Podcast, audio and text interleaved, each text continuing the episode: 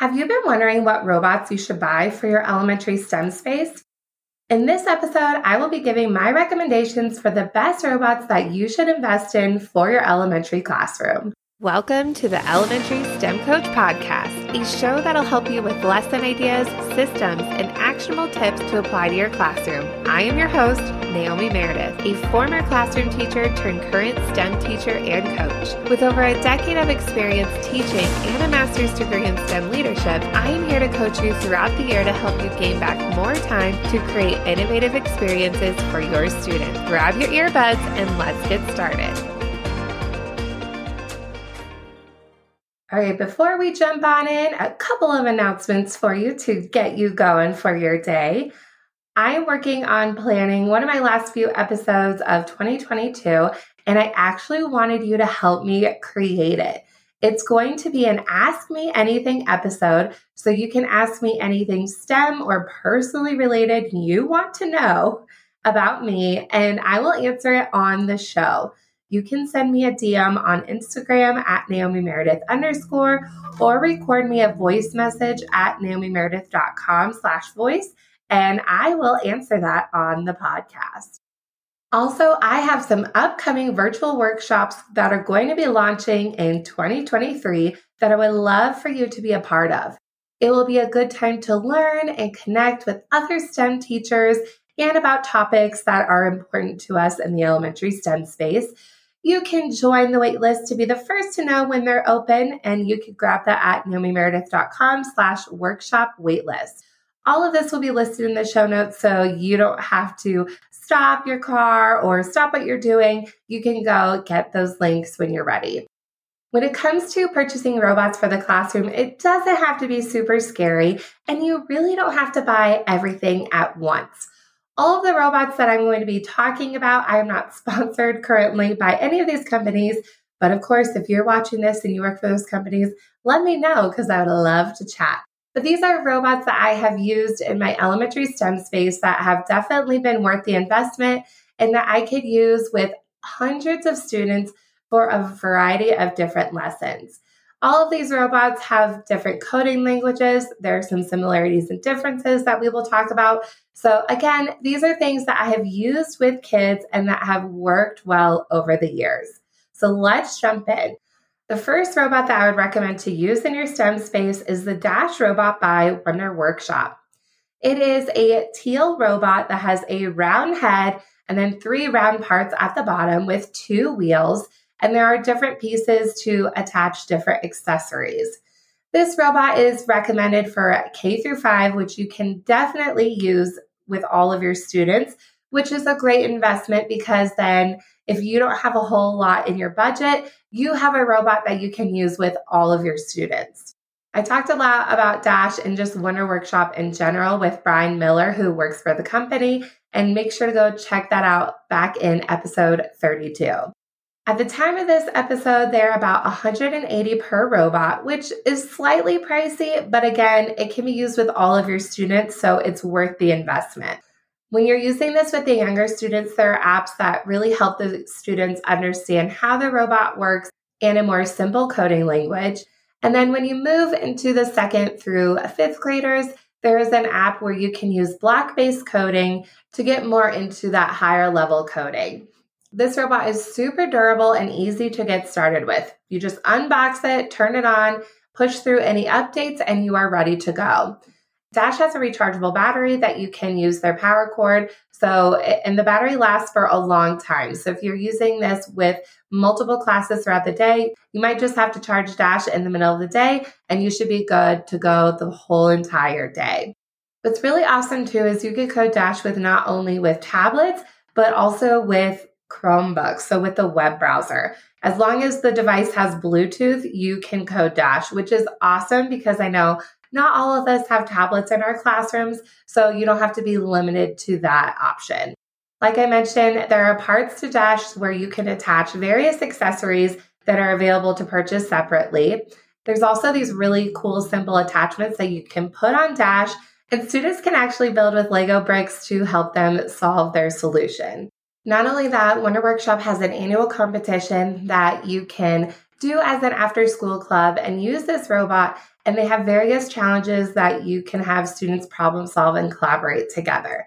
The challenges and themes change every year to keep your students excited and engaged year after year. So I definitely recommend that as an after school club opportunity. Again, this robot is so amazing. It rolls, it can make sound, it can perform different actions with those accessories. So, again, if you only are able to purchase one type of robot, this guy Dash could be your go to. You may notice there are other robots that Wonder Workshop offers. They have Dot, which is a smaller robot that doesn't move but can interact with Dash. And then they have Cue, the older sibling that we like to say, that they can interact as well and can perform multiple coding actions that Dash can't currently do. But you don't need either one of these robots. You can. Dash is just fine. And if you get about six to 12 of these for your classroom, you will be set up. When you're first getting started with Dash, they have some coding cards that are excellent for learning the basics of Dash. There are these mini challenges that students can complete and work with groups. I love using these when I first get Dash out with my students and they have no prior background when using these robots. They are perfect challenges that students can progress through, and it teaches them how to use the coding language and to see how Dash responds when the different coding actions are performed. The second robot that I would recommend for the elementary classroom is the Sphero robot. There are a lot of different variations of these offered by Sphero. There is the Sphero Mini that is the size of a golf ball. There is the Sphero Bolt. There's the Sphero Spark Plus. There are a lot of different variations. They all do about the same thing. So you can always try to purchase the newest version that they have out at the time. But this robot is shaped like a ball and it rolls like a ball. They move very, very fast. So different than Dash, where Dash has wheels on the bottom, Sphero rolls around, but it has a very similar coding language. I will say a big difference between the coding of Sphero and Dash is that Sphero can perform more tight turns and angles. So when you have more obstacle courses or things that have corners and turns, Sphero might be the best robot for this.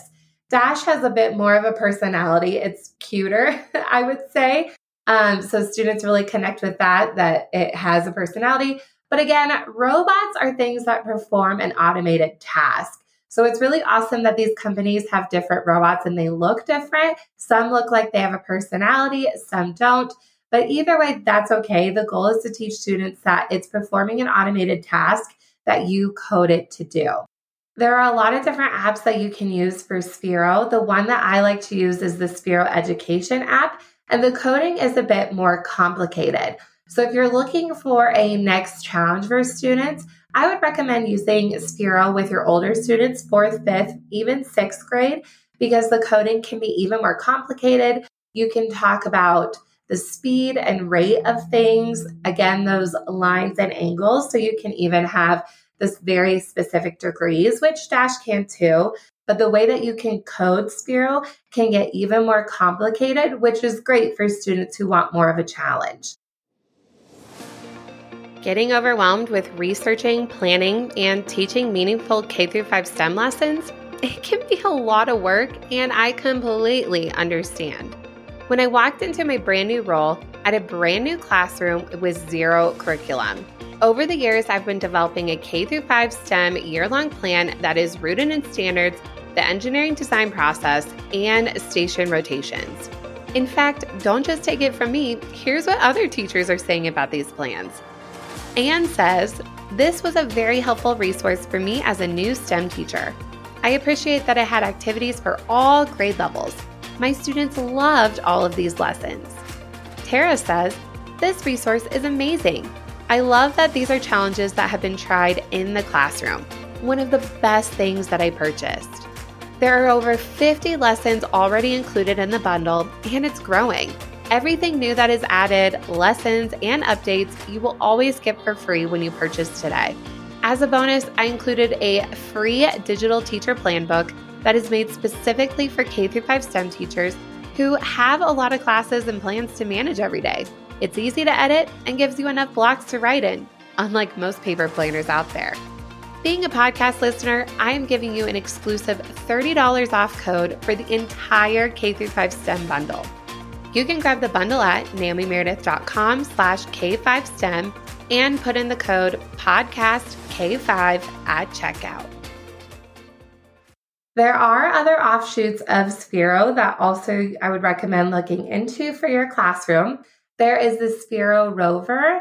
It's not spelled Rover, it's RVR, but this is recommended for even the higher upgrades, so sixth grade and beyond. So if you're a teacher who teaches K through eight, this would be a great investment for you because they would, students would be used to the block-based coding, like with the Sphero, the ball Sphero, but there is just more of a challenge when it comes to the coding and the capabilities of that robot. And it looks like a little car. So that is pretty exciting as well. Likewise, there is a younger student offshoot, the Sphero Indi, which I talked about in the holiday episode, things to buy for your classroom. And this one's really cool too because this robot reads the color codes on the cards. So you don't necessarily need a device to code that robot, but it reads the cards and then students can put the cards in a different formation on the ground. And then when that robot drives across those colors, then it will perform the action.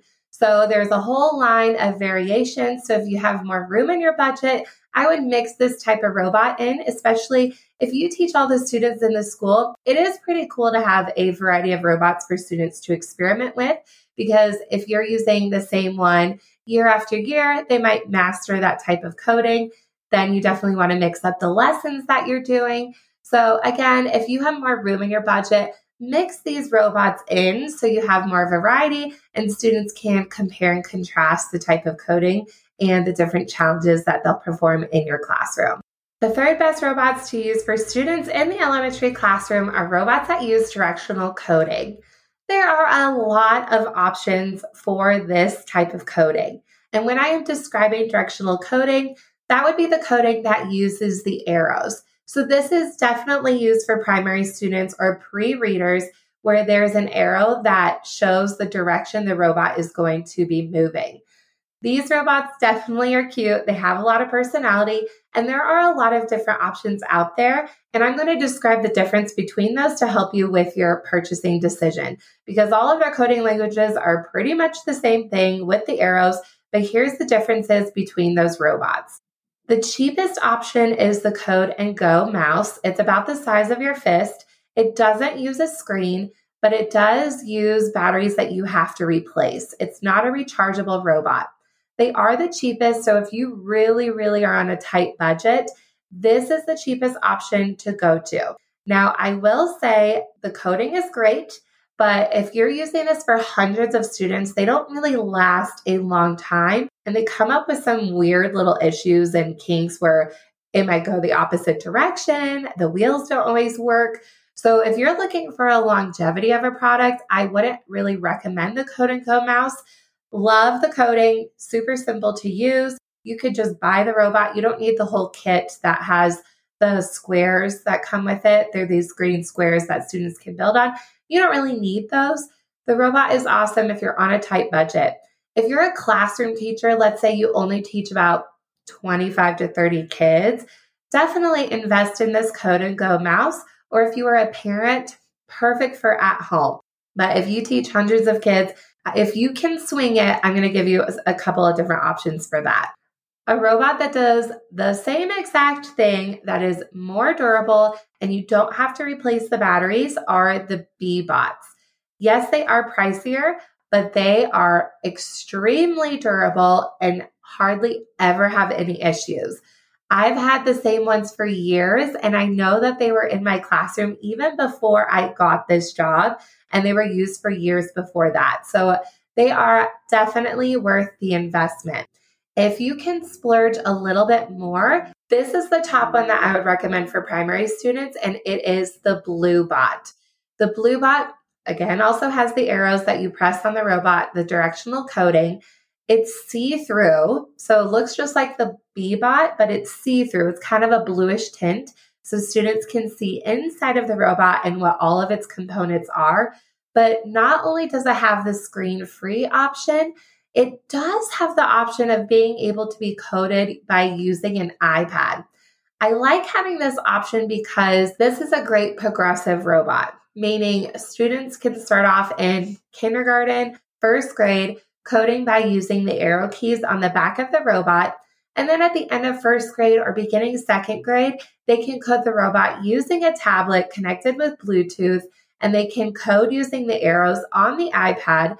But you can also code using block based coding that is even more simple than the Dash robot, which I love because if you have a variety of robots, then this type of coding with the Bluebot will help them with the Dash robot and then let's say you have the Sphero, the ball one, then if they can master Dash, then they can go with Sphero. So, like I said, I love having a variety of robots in my classroom to have that progression of learning. So when we I'm teaching robotics, we're all doing robots at the same time and we are interacting with robots where there is that progression of learning and there's different challenges along the way and students can explore different coding languages and things that are exciting for them. So that's why I like having that variety. There's also another robot that uses directional coding, and that is the Botley robot. There are two versions there's the Botley, and then there's the 2.0, where there's just more capabilities with the Botley, the 2.0. It basically does the same thing. Instead of having the arrows on the back of the robot, there is a little remote. Now, again, it's a really great robot, not as durable as the Bee-Bot with a ton of hands. And just be careful that the remote doesn't get lost. I haven't used a bunch of these with a whole class. I've used this before, just one robot with a station. So I'm not sure when it comes to the remote if the remote can control all of the Botleys in the room or just the one that it comes with in the kit. Like I said, try it out. If you know, let me know. but this one is a cheaper option. It's a little more expensive than the and Go mouse, but cheaper than the Bluebot and Bee-Bot. It can do a little bit more than the and Go mouse. It has a little bit more functions. So there's just a variety of price ranges when it comes to that directional coding. They all do the same thing, perfect for the same grade of students. But if I were to have to choose one, I would choose the Bluebot robot. As a recap, here are the best robots for elementary students that I would recommend for your classroom. First, we have the Dash Robot by Wonder Workshop. Next are the different robots that are offered by Sphero. We have the Bolt, the Mini, which are both shaped like a ball that can roll around. There is the Rover RVR, and there is the Indi. And finally, there are the robots that use directional coding. So we talked about the variety of those. There's the Bee-Bot, the Bluebot, the Code and Go mouse, and Botley. I hope that this helps with your decision making when it comes to the robots to use in your classroom and what is available out there. We will talk more about specific lessons in future episodes, but I don't want you to be overwhelmed with all the decisions out there. These are ones that I have used with students or ones that I know people have used and that have worked well. So hopefully this can take out that decision fatigue and find a resource that will work best for your STEM space. Thank you so much for listening to today's episode of the Elementary STEM Coach Podcast. I would love to connect with you over on Instagram at Naomi Meredith underscore or send me an email to elementary STEM Coach Podcast at gmail.com.